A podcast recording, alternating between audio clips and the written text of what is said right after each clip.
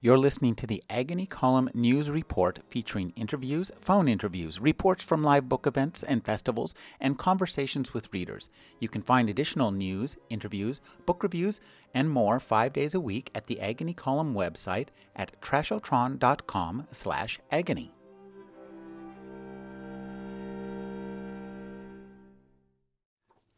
In this section of the book, in a secret underground market, a microbiologist has just explained her work tinkering with the genome of some microbes. And of course, one of the other members of the market, who's a lot more into organic food, um, has exclaimed, You know, I'm not on board with that. I think it's unnatural. The microbiologist replies, Oh, nothing is natural. And then this conversation happens between two other characters immediately following that. After the sequencing session was over, I walked with Horace through the grove at the heart of the market. These are Meyer lemons, Horace said as we passed the trees, named for Frank Nicholas Meyer. Dutch by birth, but an agent of the United States government. He worked for the Department of Agriculture's Office of Seed and Plant Introduction before the First World War. I thought of him when Dr. Jana Mitra spoke of her microbial survey. Meyer and his cohort were hunters for larger prey. They canvassed the world and sent back living samples of plants thought to be useful to the advancement of the American economy. Meyer worked in China. He sent the first soybean to America. And persimmons, any persimmon grown in this country today comes from that lineage. And, of course, there are these lemons, named for him. Meyer died in China. He drowned in the Yangtze, pushed from a riverboat. I looked at the lemon trees with newfound appreciation. Horace continued. He sent these across the Pacific, and the Spanish sent tomatoes to Italy in the 16th century, and the Portuguese, chilies to India. And maybe a comet brought it all to Earth in the first place. Who knows? Oh, I quite agree with Dr. Jana Mitra. He plucked a lemon from a tree. Robin Sloan is the author of Mr. Penumbra's 24 Hour Bookstore and the prequel novella, Ajax Penumbra 1969. His new novel is Sourdough. Thank you for joining me, Robin. Oh, it is just a pleasure to be here. This is a novel with one of the most unusual characters I've ever encountered in any novel whatsoever, which is to say, a sourdough starter that comes into the possession of one Lois Clary. She's working at a startup in San Francisco. Talk about the startup where she's working and your vision of that culture. Right. She's working at uh, it's not a software startup. It's actually something focused on hardware. In fact, it makes it's a it's a company that makes robot arms for factories and laboratories and things like that. And this company, which is called General Dexterity, which I think is a really good fictional company name, if I do say so myself, uh, they're on a mission to end work as we know it, or at least to end repetitive labor. They think anytime a human being does the same action two times in a row, that's a waste of effort, and we got to offload that to the robot arms so we can always be doing, you know, creative things and, and sort of solving new problems all the time. And you know, to me, they're both the mission and and the culture, the hard charging, sort of urgent, world changing culture of the company, uh, are pretty emblematic of the world of Silicon Valley, at least as I see it. And that's to say, um, there's hubris there. There's a utopian vision that's, you know, actually appealing in some ways. There's great technical skill, but then also this sort of sense that a lot of the things that so many people in the world find a lot of pleasure in are, of course, you know, not worth doing at all. You know, that's what they would say. I think that uh, I love the way that you write this book. It has a really gentle sense of humor, and the prose is really funny. Could you talk about just creating? There's a certain kind of prose atmosphere to all of your books, and that's a really interesting thing. It seems very. Is it architected or is it natural? That's a great question. Um, so it's. I don't know if it's architected. It's definitely crafted. You know, mm-hmm. it's something that that emerges and, and hopefully gets better over the course of many drafts. The truth is, like so many other things, uh, the books. First of all, I'm, I'm happy to hear that it, the books have that um, that sense to you. Or you kind of pick that up on the page. That's what I respond to in mm-hmm. the books that I love the most. Um, and it is. It's a mixture of lightness and maybe some leanness and and thoughtful prose. You know, I always want it to seem like the writer has just thought twice, at least twice, about a sentence. That's all I ask. just not the first thing that comes into your head. Um, and so, just because it's what I like and what I respond to, I think naturally it's what I try to emulate and what I try to then put on the page as best I can. Uh, let's talk a little bit about um, Lois. She's living kind of a, a, pretty nice life, and it it strikes me that um, this book has an interesting kind of focus in it on it because it's I guess a soft focus. Uh, as a novel, some novels seem like they're like a 300 page chase scene or action scene. This novel seems like a portmanteau. It's a suitcase with all sorts of really interesting stuff built into it. Oh man, that's great. It makes me think of the um, artwork, the famous artwork. Of course, I'm going to get it wrong probably, but I, I think uh, they were these boxes made by Joseph Cornell, which became known as the Cornell boxes. Please, anyone listening to this should go Google it, and if I'm wrong, you know, let us know. Um, but but that's what he made. He made these boxes that were sort of just full of, of treasures and, and full of different things to look at. And I've seen pictures of these online, and I again I love that feeling. You know, I love um, I love picture books too. You know, that kind of picture books, the kind of kids books where like Richard Scarry, Busy Town, and books like that where there's just tons of things to discover, little corners of the page or little details, you know, little mice hiding in their little mouse holes down along the floorboards who knows why I like that so much, but I always have and I still do. So yeah, again, I just you know, I think maybe some people they aim for a particular you know, thing they think the really world the world really needs or maybe they're trying to fit a certain audience or they're trying to win an award. For me, I really always am just trying to write the kind of book and create the kind of feeling that I love so much myself as Peter Sellers once memorably, memorably says, life's rich pageant. Mm-hmm, mm-hmm, absolutely. Ah, the pageant, pageants, festivals, fairs. Yeah, these are all these are all good things. In this book, we referred a bit to the culture of the startup, but culture is a bigger theme in this book, and it's explored in a variety of ways. Mm-hmm. As you started writing the book, did the word culture come to you before the book came? Oh, that's a great question. Uh, no, I think it came at the same time. Um, I did. I as I wrote the book and was grappling with what words to use where. I have to confess, I fell in love with that sort of overloaded meaning mm-hmm. of culture. I mean, that is a it's if you a big word. It is a there's a lot packed into that. I had yeah. never thought about it that until no. this novel, and that's what this novel is great at. It makes you think about stuff. Well, and I I actually learned this. You know, of course, uh, you learn these fun facts, and then if you can, you put them into the mouth of a character, so you can just sort of share them nerdily with your readers. But I actually learned that that meaning of culture that is. Um, to grow. I mean, like, so we know sort of culture like opera and art and movies and books I think a lot of people know culture like to culture cells or a sourdough culture even earlier than that. And as far as I could tell, the earliest meaning it meant to work the earth. And that's amazing to imagine that this word and this idea went all the way back from kind of like digging with a hoe up to I don't know J.J. Abrams making Star Wars movies in the 21st century. I mean, that's just amazing. Now, uh, uh, Lois is working at this startup. She doesn't have a lot of time. They have a peculiar part of their culture is their peculiar culinary culture. So tell us about slurry, which seems it, it's a little bit familiar from another famous science fiction. Yeah, it is. It is right. Yeah, slurry, slurry. You know, depicted in my novel as sort of a nutri- bland, nutritive gel. The idea is it just fills you up and gives you the nutrition you need. You don't have to think about it.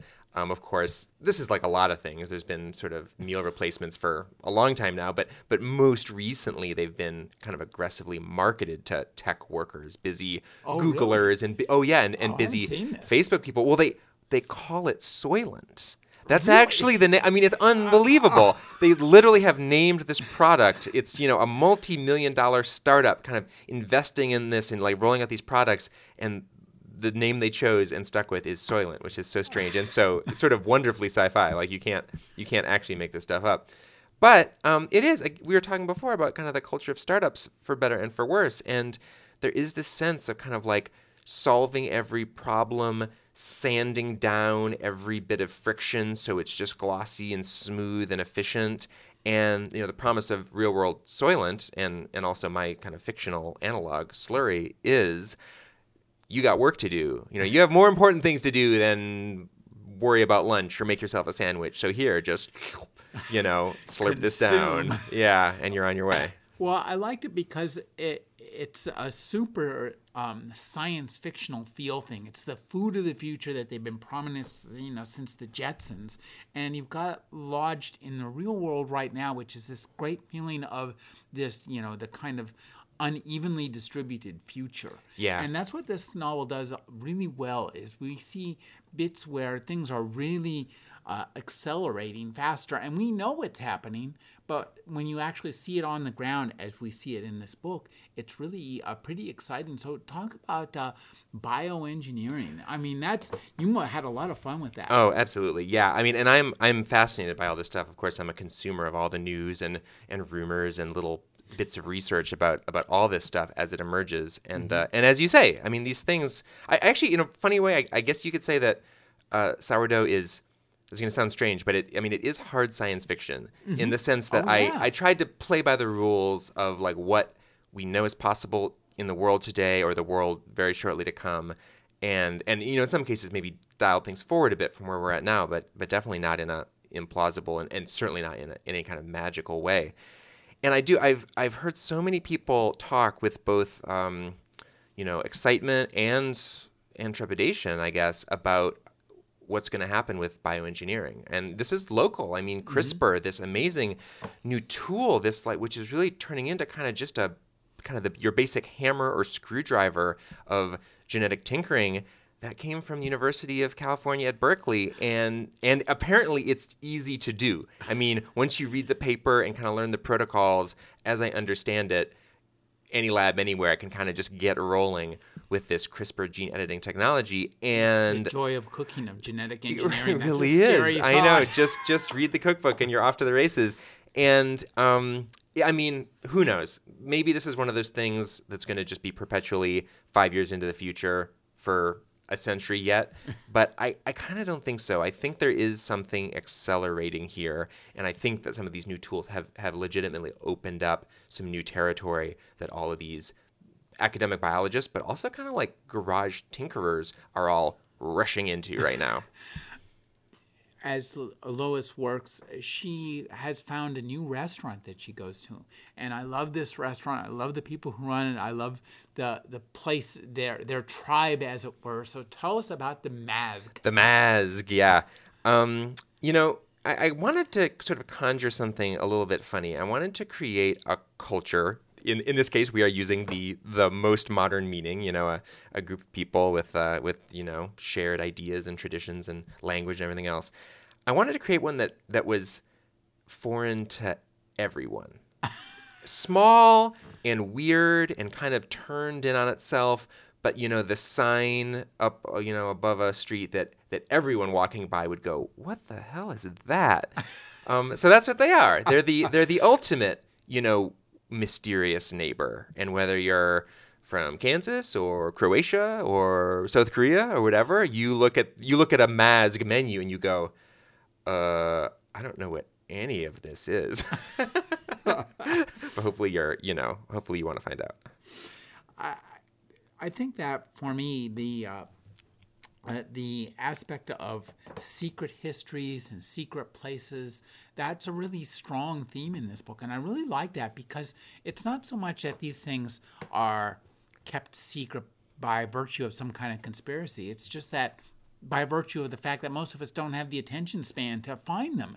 And so there's all these little pockets. Mm-hmm. It's like there's hidden pockets within our country where we live where all of a sudden you go oh my gosh this is, there's this whole food marketplace. There's this whole history of the sourdough start. There is all these things that we just don't know about. Yeah, and I think in particular with food as kind of the the key that opens that lock or that lures you in. I did a ton of reading about the history of different cuisines, the history of eating, um, some of the history of, of different plants, different kind of crops, and, and how and, and when they were introduced to America and to other places. And it turns out that, I mean, everything we eat has a totally bizarre history. I mean, maybe there's a few things where the story is just like, yeah, it was grown here. People always ate it. Pretty cool. But that is for sure the minority. I mean, most of these stories are bonkers. It's like people smuggling things across borders, and it's all tied up with like empire and economics and you know people's dreams for themselves and their future and you know weird schemes harebrained schemes um, and and and then and then you're like, oh, by the way, and that is just a sweet potato, or or this particular kind of Pinot Noir grape, or the soybean, or whatever. And I just, as you say, it takes something familiar that you think you know because you see it in the grocery store all the time, and it cracks it open, and you see that there's a totally bizarre story and a and a secret history waiting inside. Now, one of the rabbit holes you go down is the bread baking rabbit hole. This is a, a, a rabbit hole from which I have not yet emerged. and my wife is hoping that I will someday. they, that said, so uh, tell us about just like this kind of. There is a big kind of almost baking underworld. There are people who, like me, would call say, "I am a baker," and this all kind. One of the main um, arms of this is the King Arthur Bread Company, still owned, employee owned. I know, operated. kind That's of an amazing, amazing. company. Yeah, yeah, yeah, yeah. It is. It's. I, I can't say that I even fully understand why baking is such a thing. I theorize that it has to do with the overlap of, well, food, obviously, that it's you know something we all love and it's delicious and nourishing. Also, um, I think there's quite a bit of engineering to it. You know, just baking in particular seems to attract a slightly different kind of mind than other sorts of cooking. The the almost you know the, the chemistry of it and the mm-hmm. precision, and people obviously respond to that. And then and then it turns out I, maybe this is just what gives rise to a subculture, as you say, the rabbit hole. There always has to be like a further chamber to kind of you know drop into. And I think for baking, there is this whole world that opens up. You move beyond that initial experience of baking in your kitchen, kind of making do with your oven. And like home ovens are actually not great for baking the kind of bread that we that we love, you know, with the real thick crust. It's all puffs up and it's all great. Um, and so s- sooner or later, people who really get into this, they end up getting into ovens too, and building an oven in their backyard, or you know, out of bricks and mud. And I mean, that's a whole other thing. It's a whole other world. Well, that was very interesting to me. I, and one of the things I, I, it's so great to read a book like this because as I read this, I, I never realized that I've read, I've heard about brick ovens forever. All of us have heard about brick ovens forever, but probably very few of us, at least certainly not me, have ever thought that what does the cooking in the brick oven is the bricks, not the not know, the fire. And I that's so wild. It is. It's again. It's just this. I think food is kind of special in this Mm-hmm. regard. I think, and I think it's sort of a secret weapon. I'm almost loath, I'm almost loath to sort of reveal this to all the writers of the world, but I think it's kind of a secret weapon because everyone or almost everyone has this built-in familiarity and sort Mm-hmm. of baseline curiosity.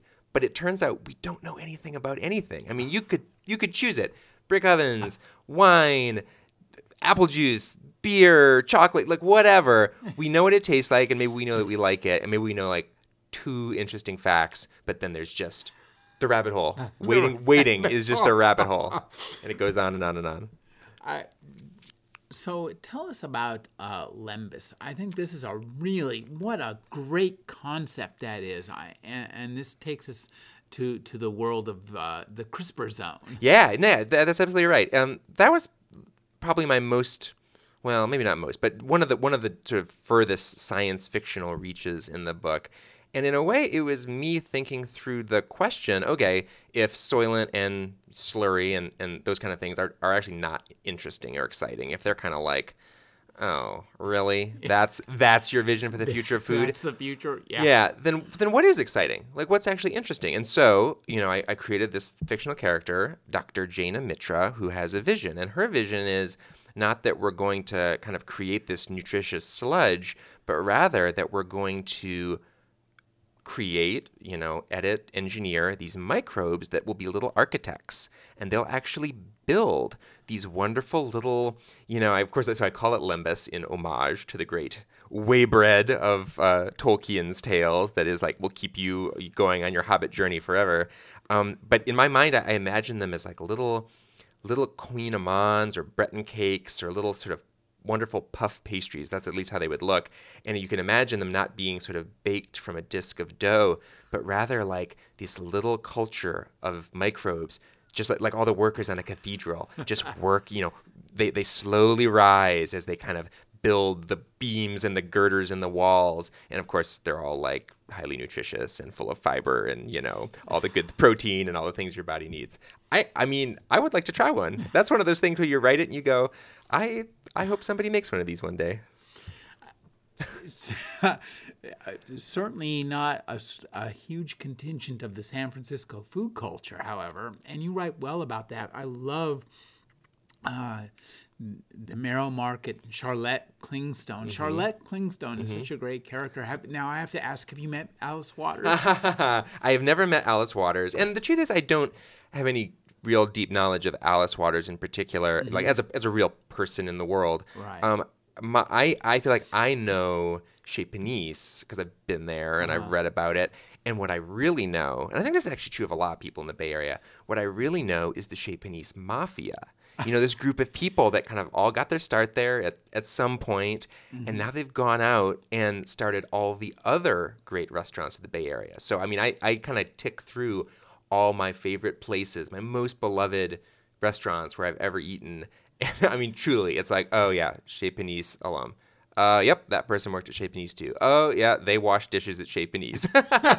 so I feel very intimately acquainted with that sort of the network, you know. Now, uh, I have a. I will confess to having a sourdough starter sitting in my oven. Uh, it's like a big uh, vat of glop, white, whitish gray glop. It, it bubbles occasionally. It does not do what your uh, starter does. Displays no signs of sentience. it displays no signs of sentience, but I think you do a great job of creating a character arc. And I, I was thinking about this all of the characters that we encounter in this book are characters that we like. I mean, there's no bad guy. There's no there's no mustache twiddling bad guy mm-hmm. in this book. It's it's really a propulsive read, and I think that's very very interesting to create a book that has there's a, a bit of conflict, but it's just it's just a sweet charming story, not a story of two people who have to duke it out at the end. Yeah, yeah, yeah, yeah. You know, well, I'm, for, I'm glad to hear you say that. Um, it, it's a funny thing to pull off because so much of the advice you get and the resources out there about how to you know construct a great story that keeps people reading hey. it's really all based around that that sense of like dire opposition you know they these sort of manual to ask you you know who is your luke skywalker and who is your darth vader or or whatever it is um, or, you know, we have these movies and, and TV series where it's all just, you know, people trying to kill each other, basically. yeah. Which is fine. They're very exciting to watch. Um, but yeah, I, I, for whatever reason, I don't know why, I, I tend to write stories that kind of have a, just kind of are set at a different register and have a, a different sort of level of, of stakes, dramatic stakes, I guess. And in this case, I don't know that I quite realized this going into it, but it became clear as I was working on the novel, kind of going through drafts. In a way, the antagonist is is work or it's not the antagonist but but really the thing the challenge what people are figuring out in this book is how to do things how to do things in the world and and right. different people have different tasks mm-hmm. they're undertaking lois you know our our narrator and protagonist her her task is kind of the the biggest because she's going from not knowing literally anything about food at all to trying to become a really competent and successful baker at a sort of industrial scale but um, I don't know. I think that's that resonates with me because I think most of the struggles I've had in my life um, have had to do with work and exactly. figuring out how to do things. Yeah, yeah. We're, we're we're much more likely to try to figure out how to get home from work in the afternoon than to try to figure out how to set up a confrontation with yeah, a villain. Yeah, exactly. how to lure how to lure our arch nemesis into an alley so we can finally, you know, yeah. execute them. Right. This doesn't come up very often. It turns out. Yeah, it turns out that I have not had to create a plan for bombing a giant fortress. No. Unlikely. I I love the uh, the tech in this book is really interesting, and what's most interesting is your vision of technology is really varied. You, on one hand, we have these robotic arms, and you have uh, some great um, stuff about teaching the robotic arms how to work. So let's talk about that first. Uh, Sure. That's really interesting. Did you uh, consult people who were teaching uh, arms to work? Oh, I've I've followed that work really closely. I've been super fascinated by artificial intelligence and machine learning, both as they apply to things kind of on the screen, just symbols and text and words and images and things like that, and also as they get applied to to real things in the real world, you know, cars and, and arms. For years now, um, I, I do. I, I read the papers and I, I try to follow the community pretty closely, and I think that it is genuinely really exciting of course, um, it's complicated, and there's ways in which that technology is going to be, you know, used destructively. Um, we're going to have to figure out how to grapple with it as people that want to have jobs and, you know, figure out how to make an economy go. It's all going to be challenging. But all that said, I just personally find it really interesting and really exciting. And so, yeah, I, I mean, I, I think that is what comes through on the page my own deep interest and my own general enthusiasm. I think too that um, just some of the specifics of how hard it is to do this stuff. We because as humans, we look at toddlers and think that toddlers are doing pretty simple things that we can do better. But when we start as programmers, if you try to create an artificial toddler, you're going to find yourself in a world of hurt. No which way. We're trying to create an artificial chess master, which is a lot easier. A lot easier it turns out. Yeah, absolutely. I mean, that's that's actually I think the wonderful point you arrive at, the really healthy point you arrive at learning about this stuff. You get to both get excited about the the really like amazing strides that are being made with the technology, but you also, you know, inexorably arrive at a much deeper appreciation for what human beings do, what what our bodies and brains are capable of. I mean, it is yeah, like ro- robot arms. Robots are doing some interesting things now, and the robot arms are much more capable now today than they were even a few years ago. But that's right. The the uh, incredible agility and planning ability of a toddler is still like way in the future for robots, which is pretty amazing. It, it is. And now uh, we had talked earlier about um, cultures and, and civilizations. And I think one of the, I love Agrippa and his vision of cheese as a battle. That's just such a great idea. You look, I will never look at a wheel of cheese Oh, the good. same way Oh, again. I'm glad to hear that. I'm glad to hear that. Yeah, yeah, Agrippa, of course, is the character who um becomes kind of the the consultant or the the guru for for Lois when she's having some real problems, some actually pretty pretty dire problems with her own sourdough starter, and everyone says you need to go talk to Agrippa, the the cheesemaker. And uh, it was, I, you know, that was kind of a new thing for me. I'm glad to know that you liked him. I he he is a pretty wild character, um, and I kind of went for it in those chapters, kind of giving him these these rants almost, or these almost like little little oracular sermons, you know, Oh, they were about were about wonderful little like uh, screeds. yeah, screeds, and it's just all about kind of you know if there's one takeaway, it's you better respect this stuff. This is this is no mere snack. This is a potent substance. You know this uh, this cheese curd, which I think is true. I'm I'm generally I generally agree with uh, with Agrippa's point of view. Well, and it's true too when you we're talking about cultures. I mean, the we're now learning there's cultures within us, and I you you reference this. so This is one of the, again one of the wonderful aspects of this book is you bring up a lot of really interesting points.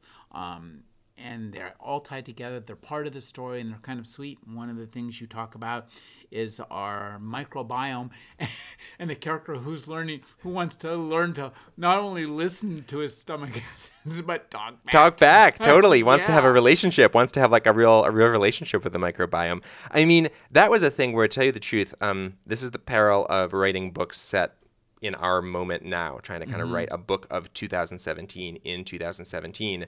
Of course, I was writing it for several years beforehand, and the science kept changing so fast. I was learning all these new things because people were learning these new things about the microbiome. And at a certain point, I had to just push back from the table and say, listen, this is just, you got to put in here what you can fit and don't try to cram all this fascinating stuff in. This is a novel, not like an, a, mag, a, a issue of MIT Technology Review. But, uh, but it, I mean, it's happening fast. And we are learning like almost month by month, year by year, some pretty amazing stuff about how, how those microbiomes work. Well, I this, I think, one of your characters even expresses a philosophy that's along the lines of a person I talked to, uh, Robynne Chutkan, who's uh, wrote a book called uh, "Live Dirty, Eat Clean." the premise of which is we're too obsessed with cleanliness Oh. and not enough obsessed with just eating raw stuff that we bring in off, which makes a lot of sense. Yeah, yeah, And yeah, I yeah. This is uh, part of what's going on in, with your characters as well. Yeah, I think we're. g- This is not a real deep idea, and it's definitely not my original idea. I'm just repeating what I've heard from others. It seems clear that we're emerging finally from sort of a century-long hangover from the rise, the, the very you know useful rise of public health and sanitation, at, following the sort of the discovery of germs and the germ theory of infectious disease and all that. And and you know we we did a lot of smart things in terms of how we organize ourselves and you know how we sort of set up our cities and plumbing and sewage and sanitation and all of that. But yeah, then we really kept going and going and going and going and like created this kind of sterile world, which is it's now clear is really not great for us actually. So finally, maybe the pendulum can swing back in the other direction a bit. It's got to swing away from the direction of Purell everywhere. Yeah, I think I think that's right. I think that's right. It's a, the Purell. We have reached the Purell point of cleanliness. I think that will uh, be remembered in history.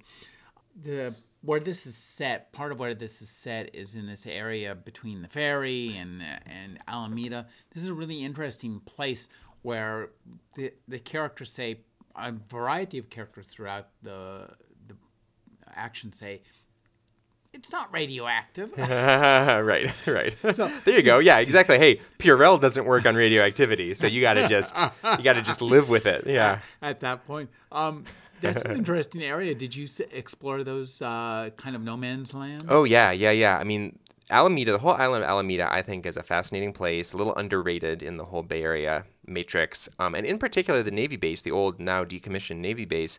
I, um, of course, now home to many different kinds of businesses, including a lot of breweries and distilleries and things like that. I went to a party, uh, sort of a science fiction movie night. I think I think Ghostbusters was the movie that they were screening at a lab that at that time inhabited the old aircraft control tower on Really? on the airstrip, and that was years ago. And it was such an unexpected invitation, and I remember I you know drove up and kind of parked just wherever and walked over into that once derelict, now sort of re-inhabited old military structure. And I just thought it was the coolest thing. And I think it was actually inevitable from that point that that scene would make it into something in my in my writing. I mean, it just was too actually magical and sort of like, oh, geez, give me a break. The Bay Area, like, of course, of course, here we are in the Bay Area. Has anybody created for you the music of the mag? Mazg? Well, that's a great question. Um, I actually, I have to confess that I ended up creating some sort of ghostly approximations myself. Um, and here's how I did it. I, in my imagination, when I was kind of writing about this this music, um, that this this group of people um, is kind of it's kind of part of their inheritance, and of course they play it to their sourdough to to help it grow. Um, I was thinking of a particular kind of music that's real uh, that I listened to for years. It's a kind of Croatian choral music they call klapa, K L A P A, klapa. I love it. It's just very lovely. So whatever, that was my inspiration, and I kind of write about this other more mysterious music. Comes time to do the audiobook for Sourdough, and the audio audiobook producers these days are always kind of looking for just little extra bits and bobs to tuck in there.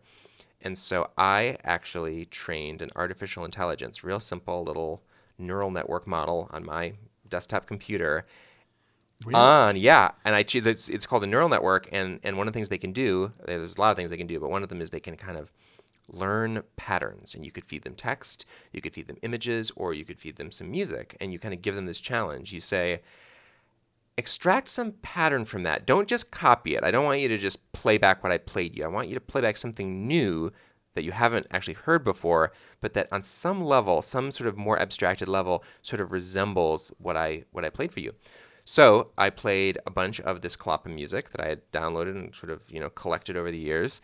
Um, this neural network kind of sits on it and churns and trains for days. Actually, it's just really like chugga chugga chugga chugga chugga chugga chugga chugga chugga. And then finally, what it plays, um, to my ear is lovely. I, I think for a lot of people it's much too weird.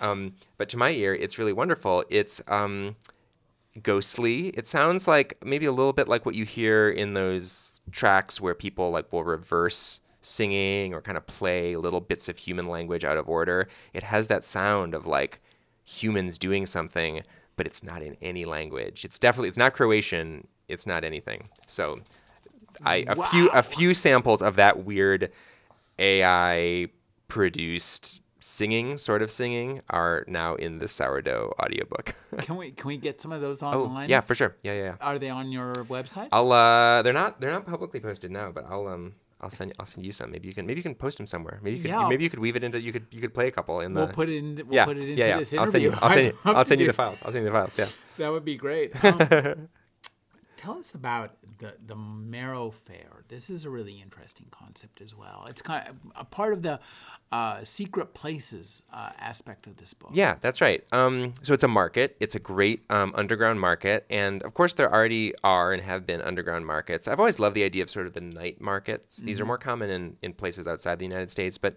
every so often someone in, in San Francisco will kind of organize a, a night market, just a one-off, or it'll run for a little while. And I, I think the feeling is lovely. It's just it's wonderful. You know, it's kind of secret, but you're just wandering the stalls and looking at all the wonderful treats and the things that people are making. So, um, of course, I mean, I feel like this is kind of a, a through line through a lot of my work. There's there always has to be some secret place, you know, some some place with a password, and you walk through the doors, and you're like, "What? I didn't. How how was has this been here the whole time?" And so, of course, in this case, it was. It was uh, essentially like the great farmers markets of the Ferry Building in San Francisco, or you know, take your pick. They're obviously they're they're all over the place, but transposed into this dark, sort of cavernous underground space, and of course, completely secret and, and quite exclusive, at least when the story starts. the uh, market has an archivist. And I love this character and I love this idea of food history that he talks about creating a history of the great eaters. That's right. And is there one? That's such an interesting idea. You know, I, I, I don't know that there's a great history of eaters or eating. Um, there are some things that I think come close, or if a person was going to sit down to do it, these would be your sort of primary sources. At least in English, you know, I think of M.F.K. Fisher, this great Bay Area food writer, as being one of the absolute great, not only writers about food, but sort of great literary voices about anything, honestly. Just her voice on the page is just amazing. And so that's one of the things I had in mind. But but there are other books. Um, there's one, probably the book that I per- ran across, and of course my reading was not comprehensive or exhaustive, but the book that I ran across that came closest to, to Horace's project is a book called uh, Near a Thousand Tables.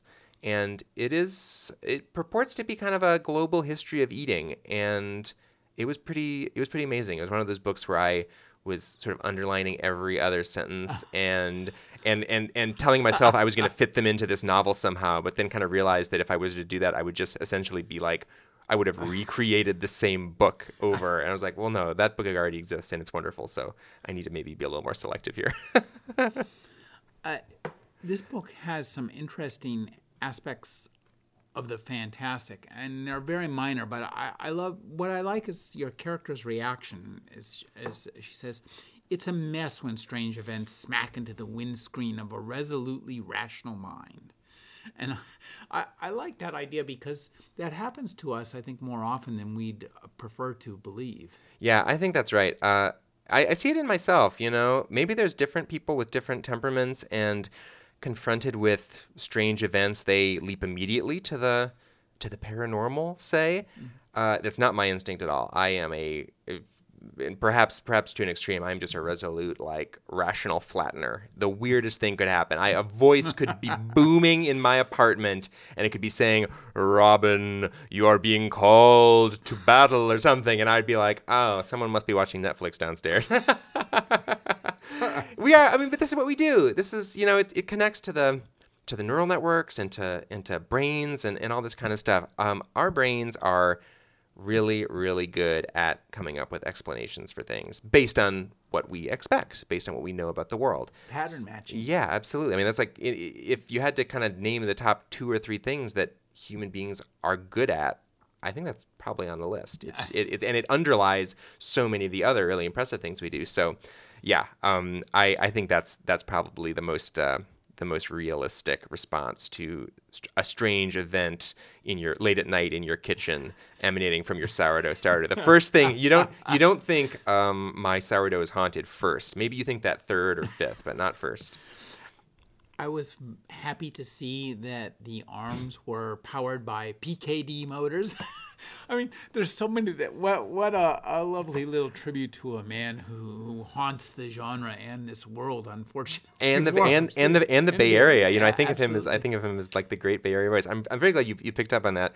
I um I do. I ever since the first book, Mr. Penumbra's 24 Hour Bookstore, which had it had a lot of like numbers in it, things Mm-hmm. that just needed numbers. Or, or little th- or throwaway addresses, just sort of this that sort of miscellany, the kind of Uh-huh. um, you know just little little almost bits of paper floating in the story. And I made a decision early on, which has now kind of become a discipline for me, that any value, any number, any sequence of letters, it shouldn't just be arbitrary. It should be something. And even if it's not Now I have to reread this book. yeah, I mean, there's. Oh, I, well, I will tell you, and I, I, I- I should take pains to say it's not that everyone is some great, you know, mystery waiting to be uncovered, but they all there's something there. I there's a reason that numbers are numbers and letters are letters, um, because why not? You know, it doesn't it doesn't take much to sort of sit down and say, well, what maybe instead of being the GQ three thousand, it could be the PKD. What is it? Uh, twenty eight ninety one. And I'll leave it as an exercise to the listener to figure out what 2891 could be all about. Where can I get the great flour from Davis? Is there such a flour? There is there is great flour from Davis. Oh, I'm so I'm actually so gratified that you asked. Yeah. Um.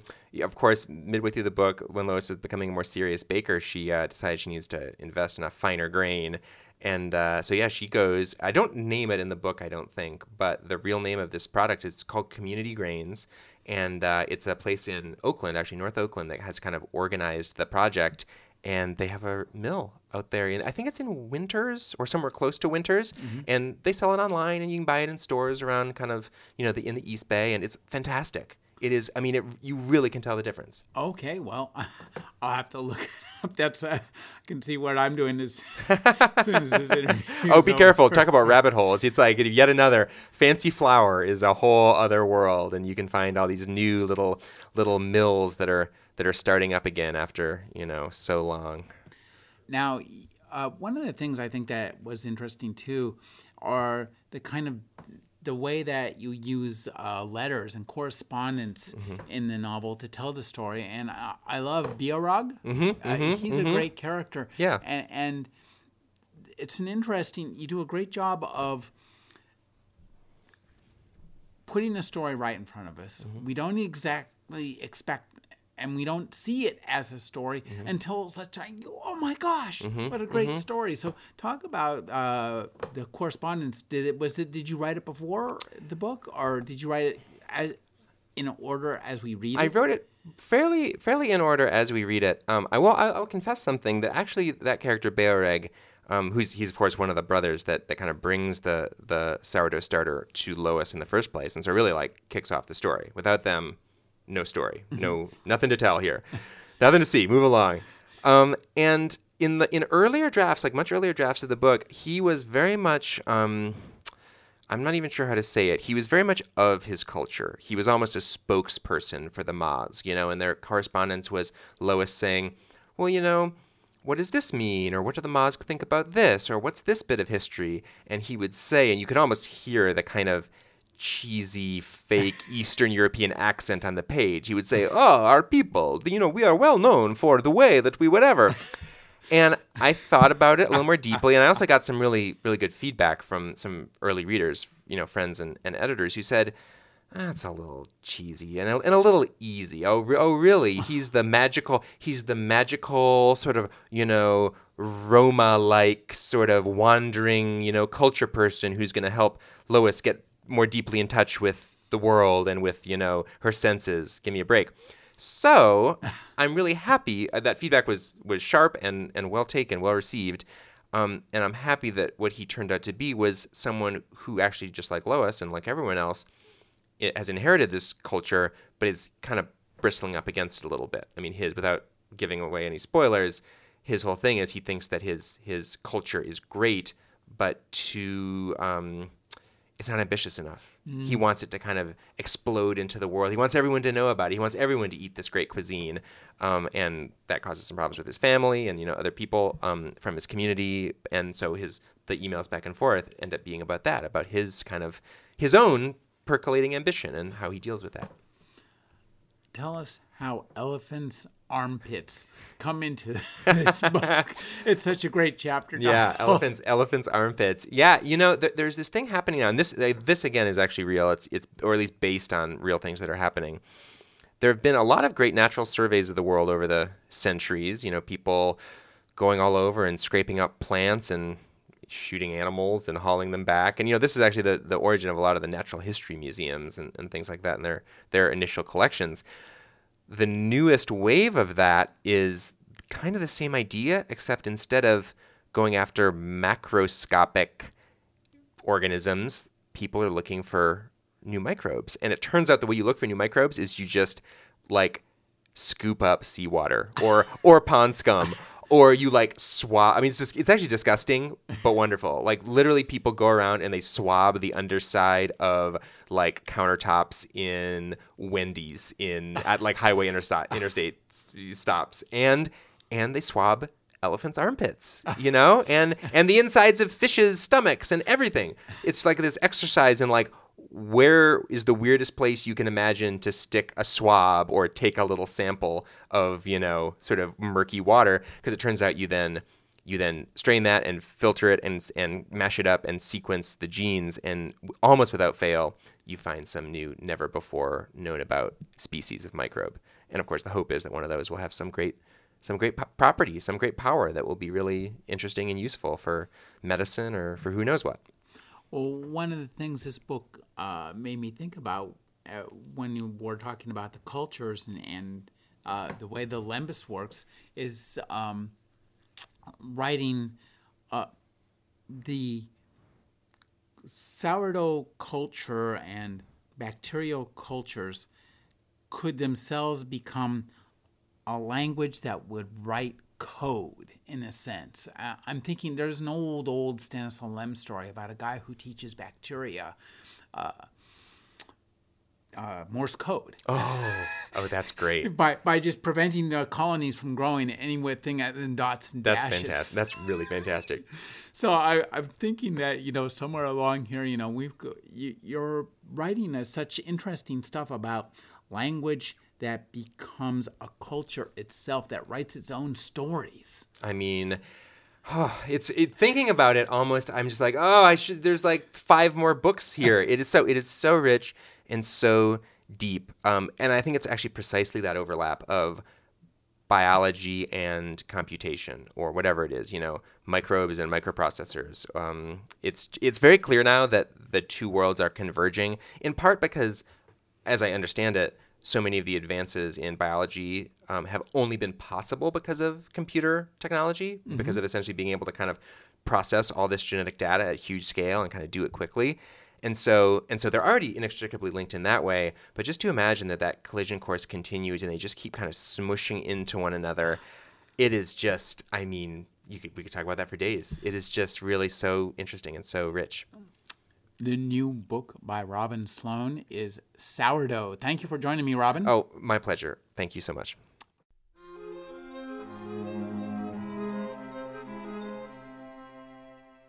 You're listening to the Agony Column News Report featuring interviews, phone interviews, reports from live book events and festivals, and conversations with readers. You can find additional news, interviews, book reviews, and more five days a week at the Agony Column website at trashotron.com slash agony.